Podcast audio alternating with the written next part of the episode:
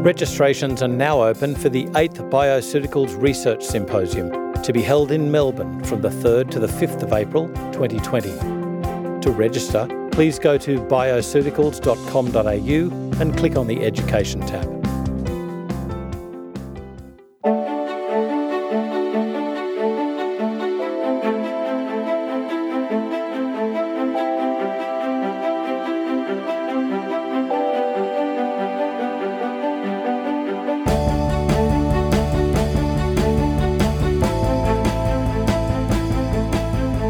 Hi, everyone, and welcome.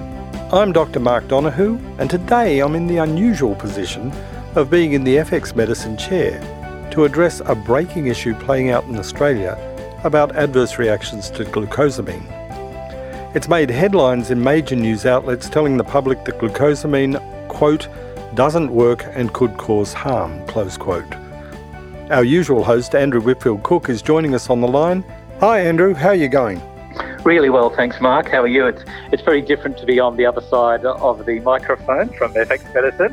Andrew, this this came as a bit of a surprise to me. I've got to say, last week, and we're talking, you know, February 2020. Last week, a patient came in and said, you know, oh, I've come off my glucosamine. Why is that? Oh, the Sydney Morning Herald article told me that I should come off my glucosamine, and it doesn't work, and it's very, very dangerous. And I thought, hmm, that's something that's strange because in years of work with glucosamine for many, many patients, I'd never heard of anything very dangerous happening. I, I got a bit of reading around and finally tracked down the paper. Um, it's one that was carried out at Adelaide, we'll go into the authors a little bit later. It seemed an innocuous paper that became a flashpoint for no particularly good reason. From what I could see, about three, 350, 400 um, adverse effects over 11 years for a very commonly used agent that provides a lot of relief for the symptoms and arguably is far better for you than any potential adverse outcome. So I can't see what was going on. If you study anything for adverse reactions and enough people use it, if there's a million people using anything, sugar pills, you're going to have more than 300 adverse right. reactions. So that's exactly right. Do you have any thoughts about that, about what the provenance of that paper uh, and why we should be even be talking about it? Well, look, I think it's interesting that any bad media about a supplement is very quickly taken up. Any good media is very quickly glossed over. Um, any good media about a drug is very quickly taken up. Any bad media, unless it results in multiple deaths, not side effects, is very quickly glossed over. So here's my question Has there been any media attention to the 50 deaths in the same period that they looked at um, using ibuprofen? No. you know, so when you when you look at the number of case reports of glucosamine, um, it was something like 400. Well, there's been 800 uh, forgive me, 400 odd, or let's say 500, I think it's 450, 460, but let's say 500 reports totally. And this is not between the time period that they state, which is 2000, 2011. We'll talk about that data range. The, the number later. was 366 adverse drug reactions to glucosamine and chondroitin. That's right. I'm going actually from 2000 to 2019. Right. Um, okay. Which indeed is what the Drug Adverse Event Notification website, the DAEN, ranges between. Right. So I have no idea why they found it appropriate to omit the previous eight years or the most recent eight years. Yeah. I have no idea why they would do that. Having said that, it was something like 460 adverse events notified within 2000 to 2019. And of that, there was one death, and that was in 2001. The patient there was on multiple other medications, including warfarin. The death was from hematuria. And um, so, you know, hello, interaction? Ah, yes. Now, we'll talk about interactions later. But when you're blaming one entity out of a concoction, um, and and like a lot of medications that they were on, it's it's very hard I would say, unethical to point the finger at one, indeed the supplement. What you just told me raises an alarm bell, and that is if there were 366 ADR, adverse drug reactions, in that 11 year period, at only a further 100 in the nine years following, the question is always why would a research group choose a cut-off date after which things appeared to get better. It, it looks almost like data mining of how do we get the most bang for our buck if we're looking for adverse reactions, cut it off before the time that the adverse reactions appear to be reported less frequently, and that gives you a bigger number. And I, the reason I wonder about it is at least one of the authors is a professor, very well respected professor, but again, a board member of the Friends of Science in Medicine. Now, the Friends of Science in Medicine do have a history of going through this, of looking at alternative, complementary, non orthodox drugs and having a very razor sharp focus on those things, looking to say, well, maybe they need to be limited, banned, or anything else. My view is you can't have those preconceptions, be on the board, and then say, but I have no fight against complementary medicine. If you're part of the board, you've got to at least own up to that in the paper and say, this is my, you know, prior position. I have a position in a group that say that complementary medicines are worthless. They don't have any part to play in medicine. This paper doesn't come out of the blue. So I think even the acknowledgement, say, look, I'm on the board of the Friends of Science in Medicine, let's get that out of the way, now get on with the paper. So it le- leaves a bad taste of why 2000 to 2011? What about one of the authors and whether there was a predisposition to wanting to look for adverse reactions, even if they are not important and should not change anything to do with our prescribing patterns? I think one of the points that you raised there has also got to do with when you're looking at how many cases were reported, you've always got to compare it to how many um, cases were there of patient episodes of people taking the medicine. Yes. So, for instance, I'm looking at these results here from ibuprofen from 2000 to 2019. There was 1,216 reports, 818 of which were suspected as being the single medicine, and 50 deaths. Now, when you take uh, into account the amount of ibuprofen medications and doses that were taken throughout that period, you think, okay, you know, look, it's uh, it's unfortunate, but it's also not very big. Yeah. Hang on, let's look at glucosamine. A recent paper published in BMJ on 466,000 patients. It's an observational study, so I'll concede that. They noted one fifth, 20% of participants used glucosamine sulfate. Right. So we're talking about, you know, let's say 100,000 people there. And where are the side effects in that trial? Well, virtually nil. So it's really interesting how when you go back just a few years, say, you know, to 2008, 2012, even 2014, the papers all over the world virtually say side effects were very few and they were mainly around the rash, pruritus, nausea, vomiting, urticaria, that sort of. Which are important, right? We should be clear. It's important that we do notice the adverse reactions from anything. Oh, absolutely. Placebos absolutely. have typically around about the same rate of adverse reaction. So when you have sugar pills in a study, the adverse reaction rates are approximately at the same level that Yeah. glucosamine is in this study, right? You are right though. The missing information is how many people are taking glucosamine. So if the if we say what is it that uh, 35 adverse drug reactions per year, if there's only 2,000 people taking it, that's massive. If there's 2 million people taking it, that's Absolutely. indistinguishable from no reaction whatsoever. And so we've That's got to right. be careful that you don't just publish a paper which says 366 people. That's terrible. It's not terrible if the alternative was those numbers of people were taking non-steroidal anti-inflammatories with a far higher likelihood of adverse reaction and death rates. So That's right. we need to compare apples with apples, and we also need to have, if you like, almost a placebo control in this of let's do adverse drug reaction reports to the TGA of people taking placebos. it's a difficult one to organise. Don't know how you do that one. I know, but there is going to be a rate. Every time a pill goes into a person, there's the capsule of the pill, there's the fillers. There are always things that go on, and you're putting something on the stomach. So, getting many of the adverse reaction rates, I just, as a doctor, think, look at this and say, look, if this is really, say, one to two million Australians are taking glucosamine, this is such a low adverse reaction rate that the real story should be what an extraordinarily low adverse reaction rate compared to the alternatives for arthritis.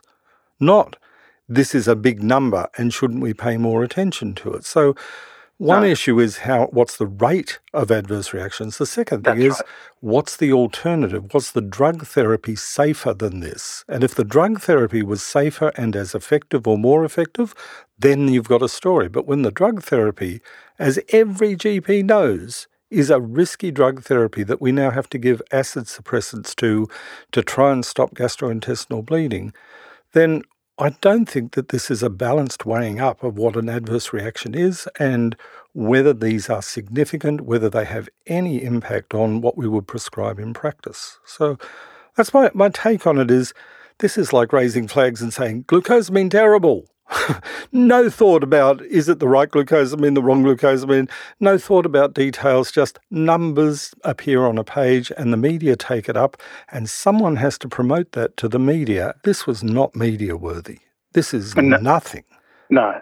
Um, Um, so I'm just going on about these adverse effects, and there was a, a very interesting pamphlet, if you like, from it's Medicine's Question and Answers Q and A's from the NHS in Britain, that's UK, obviously, Mhm. um, on glucosamine. What are the adverse effects? And, and it like it lists everything there.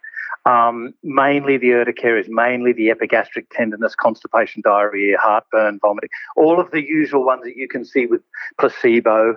But I do concede that there has been in the past a, a certain risk with those people who have shellfish allergy yeah, because the Therapeutic Goods Ad- Administration in Australia has mandated previously that all glucosamine chondroitin products be of a seafood origin. Now that's changed recently.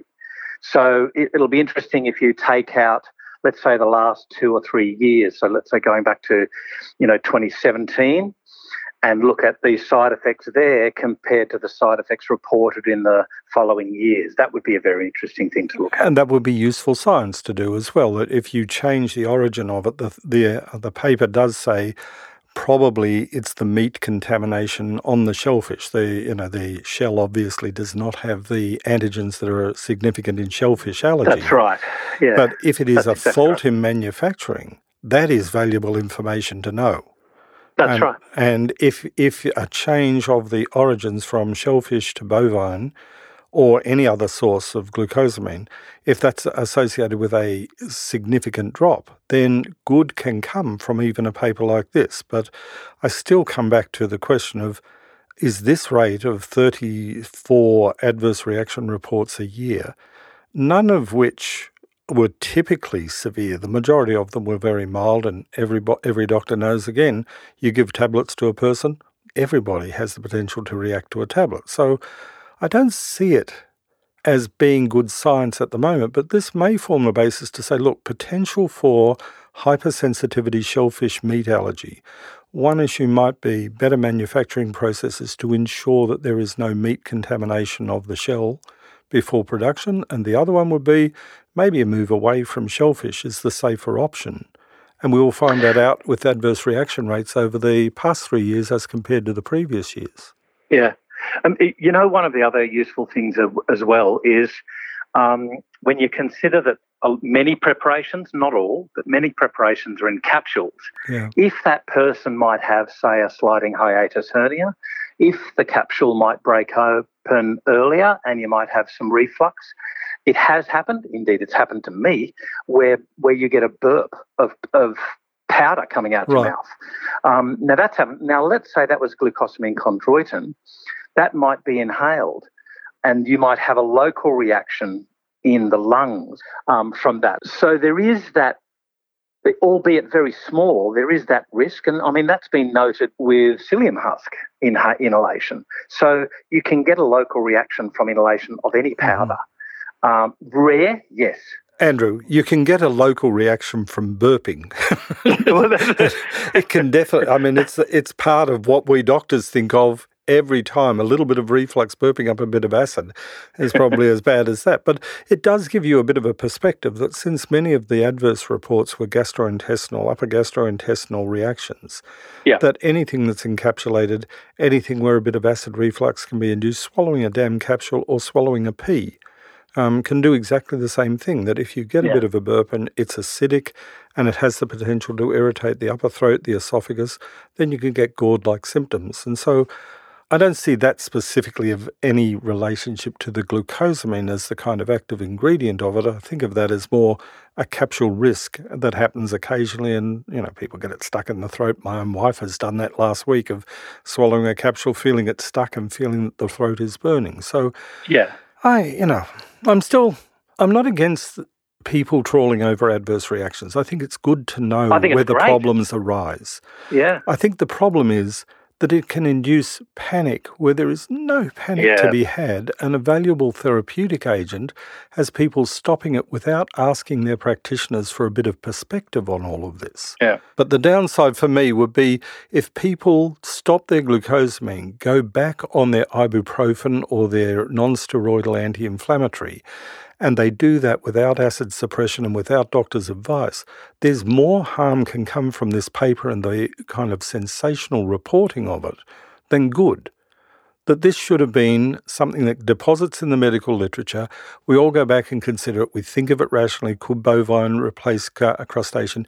Is there evidence of meat attached to the crustacean shell? Is one brand, you know, doing something dodgy? Those kind of questions are good questions, but they're not you know, paper, newspaper headlines, whereas this has gone outside the safety area that I would say is doing harm.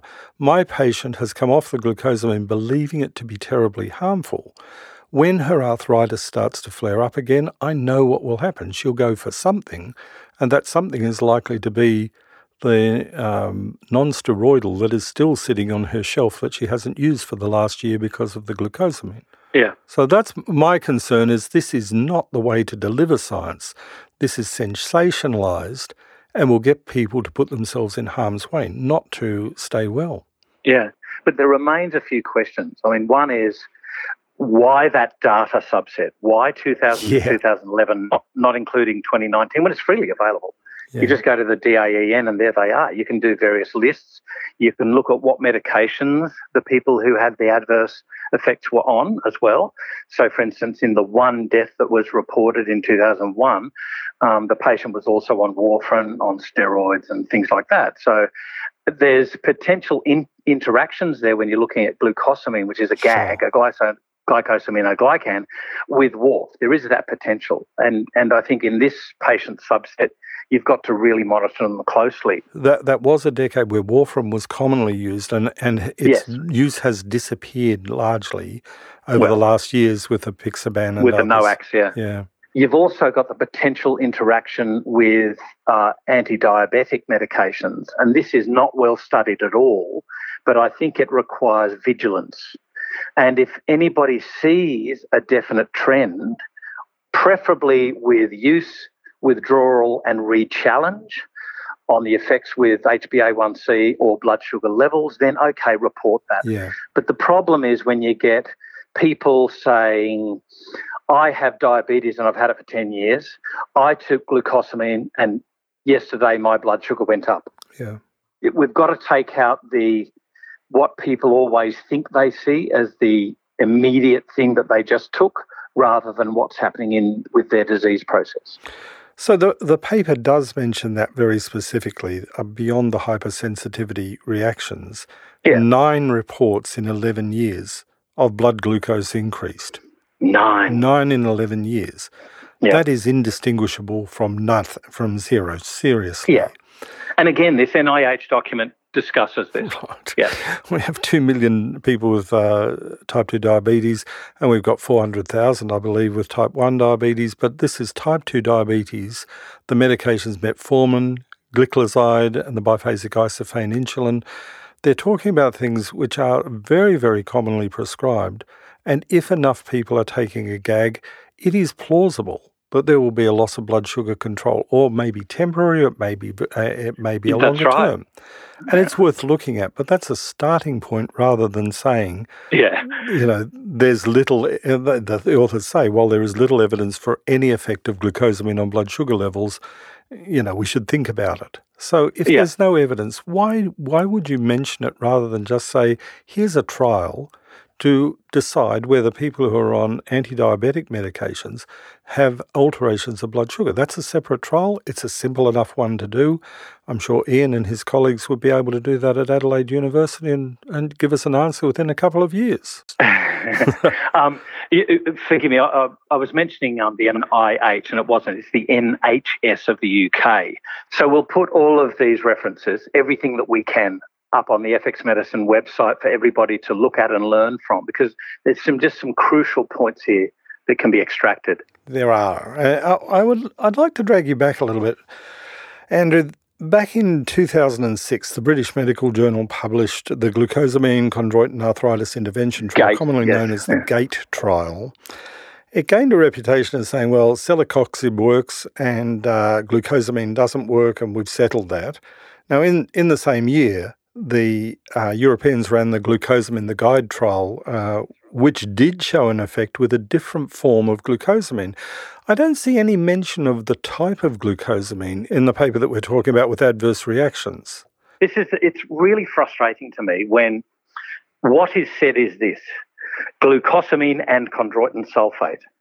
The mm. inference to most practitioners of natural medicine would be that it's glucosamine sulfate and chondroitin sulfate. Indeed, yeah. it's not in the GATE trial.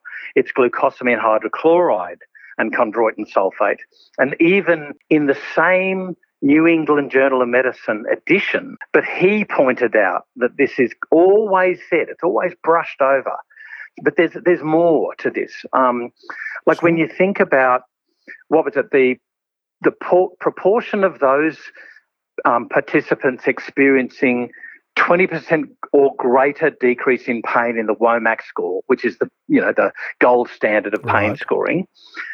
Celecoxib was 70%, placebo was 60%, only 10% behind. Oh, no. Now here's the here's the rub.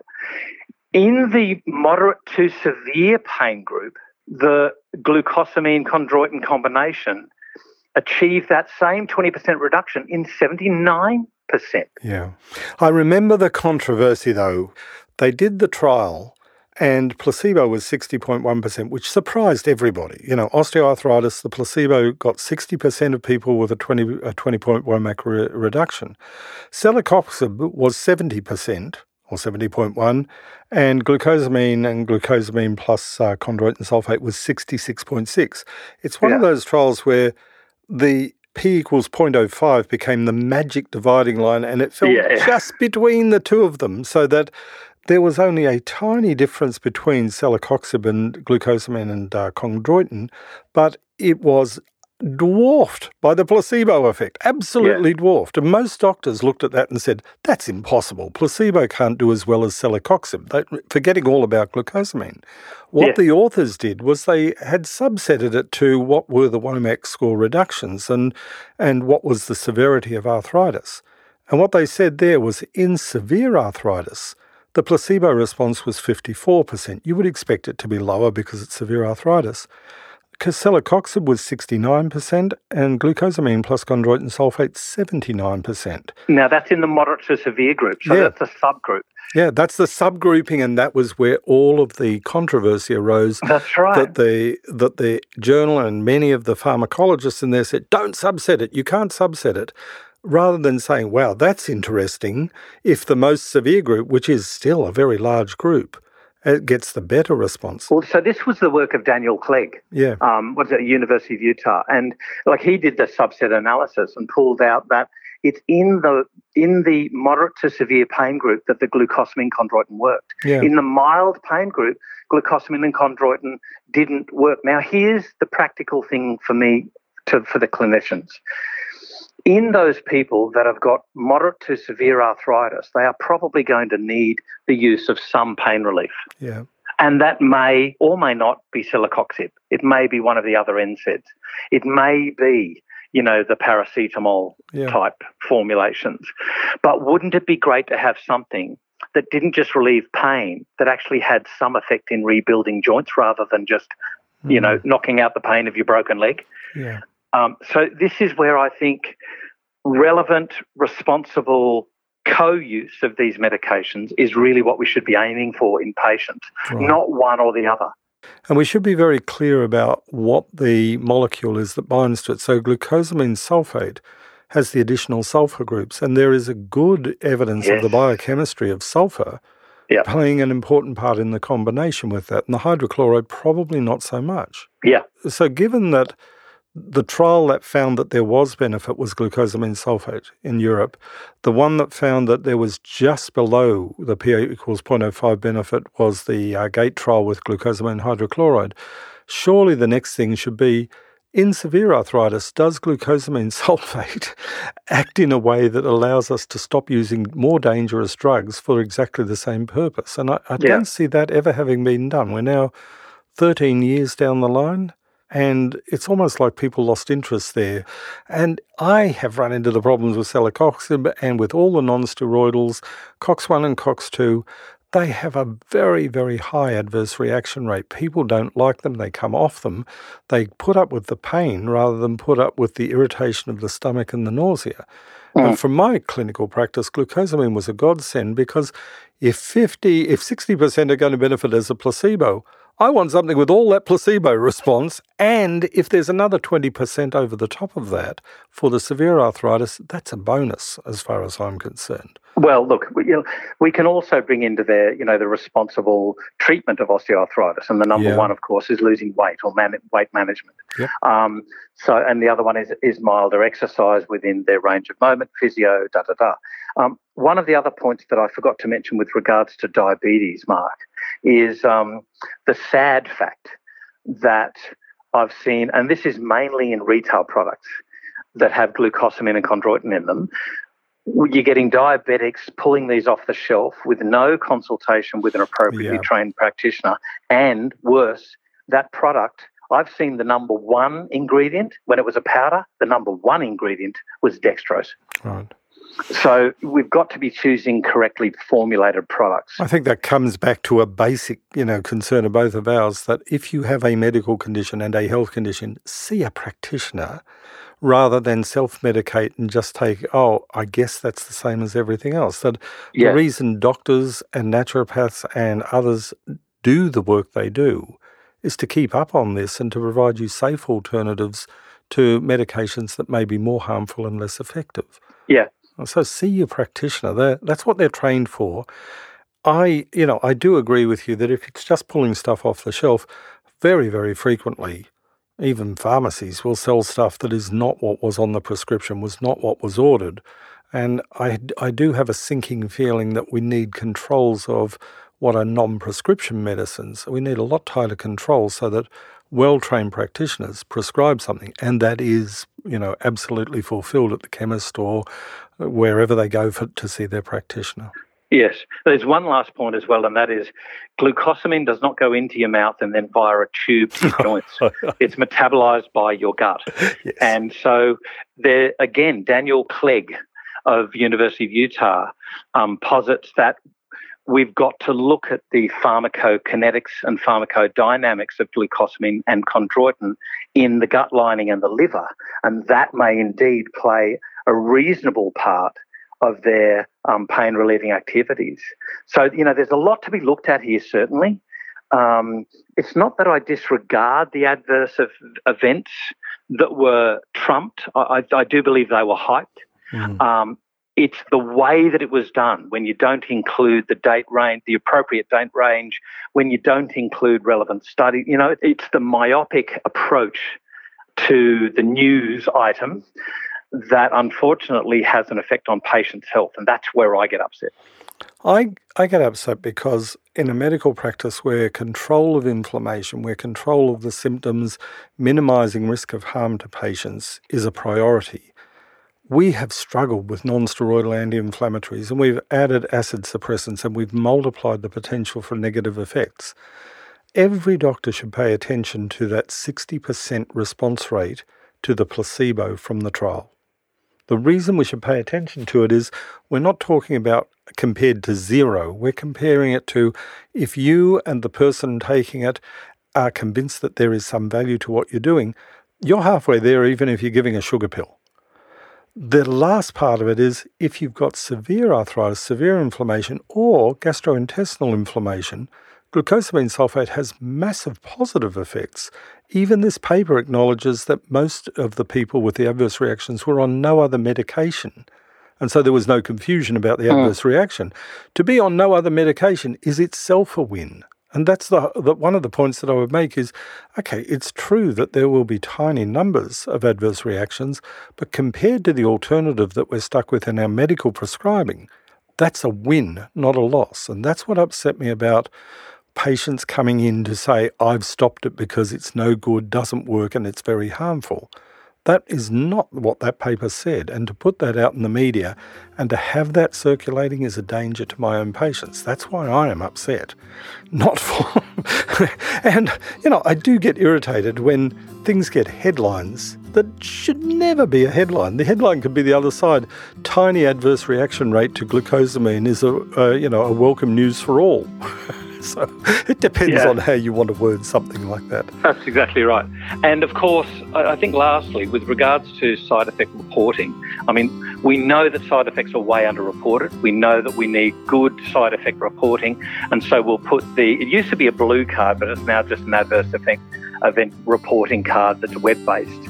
Um, and we'll put that link up on the FX Medicine website again for everybody. I mean, as the story still in flux, the thing that's positive about the paper is they did the work to go and farm all of the information about the adverse reactions. They chose a period which is interesting to say the least, and it does look as though adverse reactions dropped off afterwards. So maybe it was designed for headlines, maybe it was just that was what they were stuck with.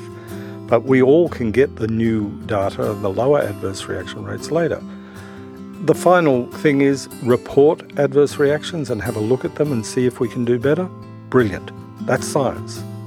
Scaring people for no reason is not science. It's something else, and I, am yet to figure out what it is in this case. Totally agree, and I think that sums up very nicely, Mark.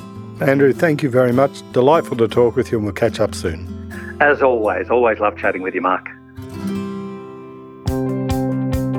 The AIMA Conference 2020 will be held in Auckland, New Zealand on Saturday and Sunday, the 7th and 8th of March. This year's theme is an integrative approach to personal, patient, and planetary well-being. For more information and to book your tickets, please go to aima.net.au.